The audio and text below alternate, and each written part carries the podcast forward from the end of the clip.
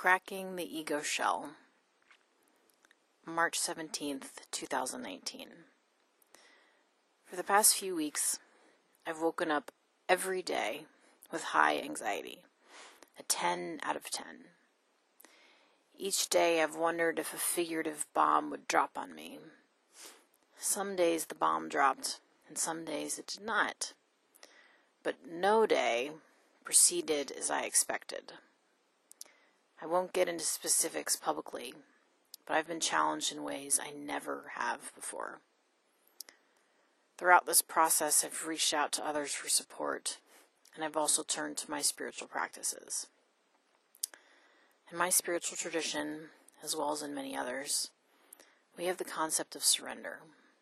Surrender is a hard pill to swallow, because at least in the culture I'm most familiar with, we're taught to fight, to try, to never give up.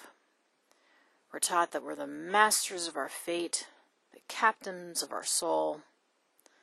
Well, not so much, according to spirituality. In spirituality, we take the opposite approach. Rather, there is a force bigger than us directing the show. That we are merely players upon the stage. A monk I know says we're able to experience a divine shower of love when we surrender body, mind, and soul.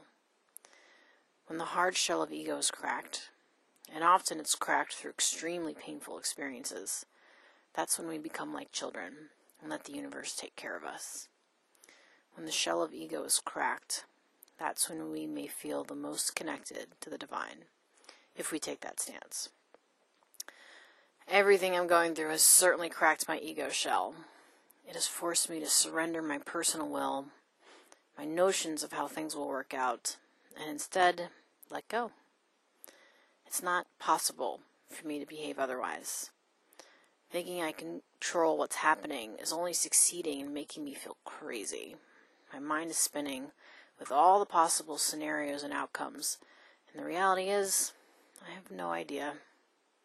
I can't prepare for all eventualities because, more often than not, things I didn't conceive of are what manifest. You know that joke, how do you make God laugh? Tell him your plans? That sums up my life right now. I never, never saw any of this coming. I never anticipated I would be in this situation, yet here I am. My ego is getting beaten to a pulp right now. And even with all the fear and anxiety, all the Sturm und Drang, I've had moments of pure grace, of magic, and mystery. I've witnessed my higher power taking care of me, showing up for me, demonstrating power and presence. Do I know how things will turn out? No. Might it be terrible? Yes. But can I still feel deeply loved and held by a power greater than myself? Absolutely. And I have that wish for others too.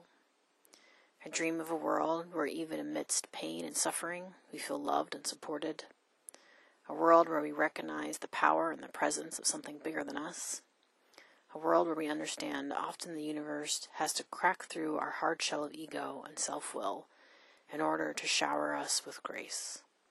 Another world is not only possible, it's probable.